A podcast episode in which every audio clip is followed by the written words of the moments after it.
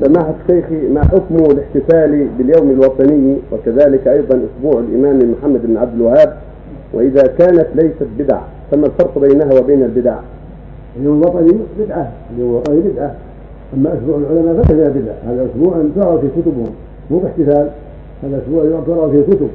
إذا قيل أسبوع لكتاب كذا وأسبوع لكتاب كذا وأسبوع أسبوع في كذا وأسبوع يباع في كذا ليس هذا احتفالا.